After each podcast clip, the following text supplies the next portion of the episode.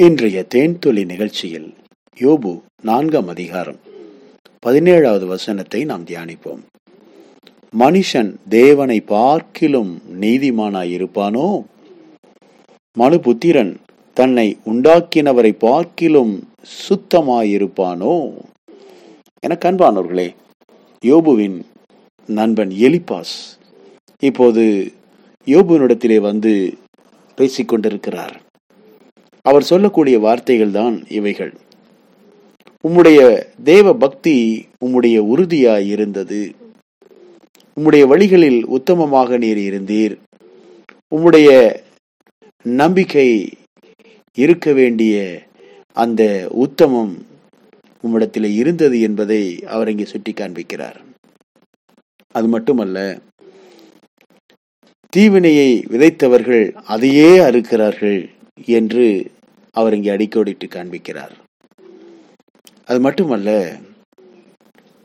தான் நன்றாக உறங்கிக் கொண்டிருந்த போது ராத்திரி நேரத்தில் ஒரு தரிசனத்தை பார்த்ததாகவும் அதிலே ஒரு ஆவி அவன் முகத்துக்கு முன்பாக கடந்ததாகவும் அப்பொழுது அவனுடைய உடம்பு சிலிர்த்ததாகவும் அது ஒரு உருவம் போல் என் கண்களுக்கு முன்பாக நின்றது ஆனாலும் அதன் ரூபம் இன்னதென்று விளங்கவில்லை. அமைதல் உண்டாயிற்று. அப்பொழுது நான் கேட்ட சத்தமாவது மனுஷன் தேவனை பார்க்கிலும் நீதிமானா இருப்பானோ? மனுபுத்திரன் தன்னை உண்டாக்கினவரை பார்க்கிலும் சுத்தமா இருப்பானோ? பிரியமானவர்களே அந்த ஆவி ஒருவேளை அது இன்னது என்பதை அவன் அன்றைக்கு அறியாமல் இருந்தான்.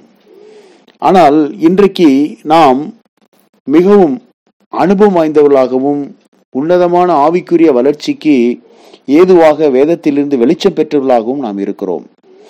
அந்த ஆவி அது தேவனுடைய ஆவி என்பதை நம்மால் அடையாளம் கண்டு கொள்ள முடியும். பரிசுத்த ஆவியானவர் நம்மோடு இருக்கிறபடினால் காரியங்களை விளக்கி காண்பிக்கிறவரும் காரியங்களை கண்டித்து உணர்த்துகிறவரும் தீர்க்க தரிசனங்களினாலும் உன்னதமான தரிசனங்களினாலும் சொப்பனங்களினாலும் அவர் நம்மோடு பேசுகிறவராக இருக்கிறார் என்று நாம் வேதத்திலிருந்து அறிய முடியும்.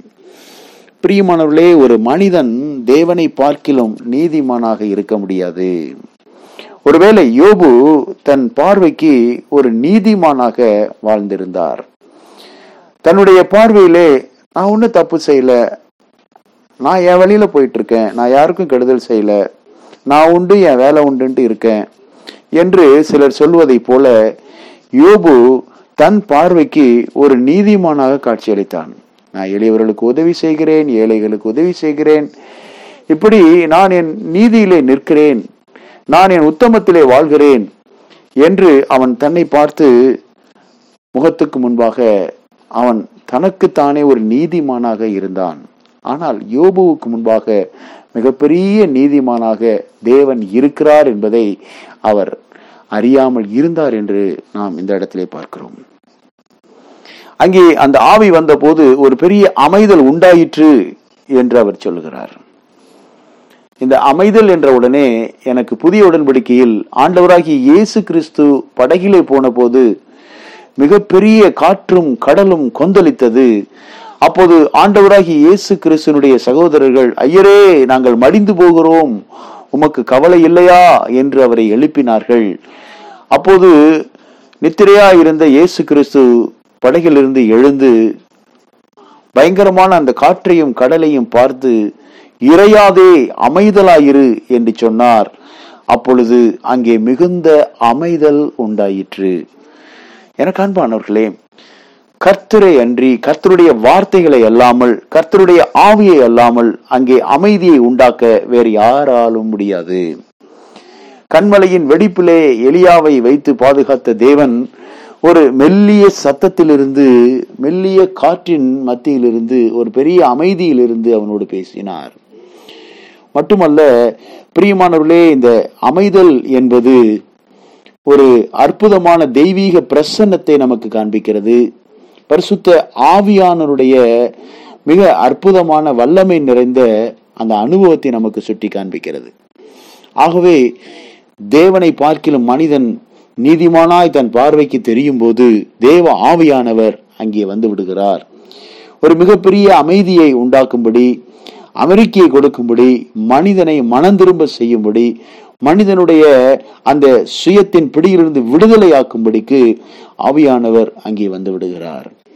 பிரியமானவர்களே நம்முடைய வாழ்விலும் நாம் பெருமை சுயம் என்ற இப்படிப்பட்ட மிக மோசமான மனுஷக அந்த சுபாவத்திலிருந்து மனம் திரும்பி தெய்வீக சுபாவமாகிய கிறிஸ்து இயேசுனுடைய சுபாவத்தை அந்த அமைதியான சாந்தமான அருமையான அந்த அன்பு நிறைந்த கிறிஸ்துவின் முகத்தை கிறிஸ்துவின் ஆவியை பெற வேண்டும் என்று தேவன் விரும்புகிறார்.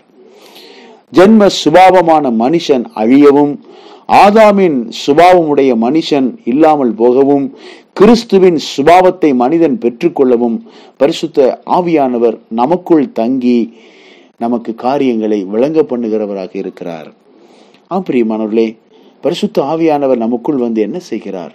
அவர் கிறிஸ்துவின் தெய்வீக சுபாவத்தை நமக்கு கற்றுக் கொடுக்கிறார். நம்முடைய முகக்கலையை அவர் கிறிஸ்துவின் முகக்கலையோடு இணைத்து நம்மை அவர் கிறிஸ்துவை போல மாற்றுகிறார். நம்முடைய சுபாவம் கிறிஸ்துவின் அன்பின் சுபாவமாகவும் மன்னிப்பின் சுபாவமாகவும் அந்த அமைதலுள்ள ஆவியை கொடுத்து சாந்தமும் மனத்தாழ்மையும் உள்ள ஒரு ஜீவிதத்தை நமக்கு அவர் பயிற்றுவிக்கிறார். ஆம் பிரியமானவர்களே இதுதான் பரிசுத்த ஆவியானவர் நமக்குள் வந்து செய்யக்கூடிய காரியங்கள். இன்றைக்கே நம்மை ஒப்பு கொடுப்போம் கர்த்தாவே என்னையும் சீர்திருத்தும். உம்மை போல என்னை மாற்றும். ஆண்டவர் இயேசுவி நாமத்தில் மனத்தாழ்மையோடு வேண்டிக் கொள்ளுகிறோம். நல்ல பிதாவே. ஆமேன்.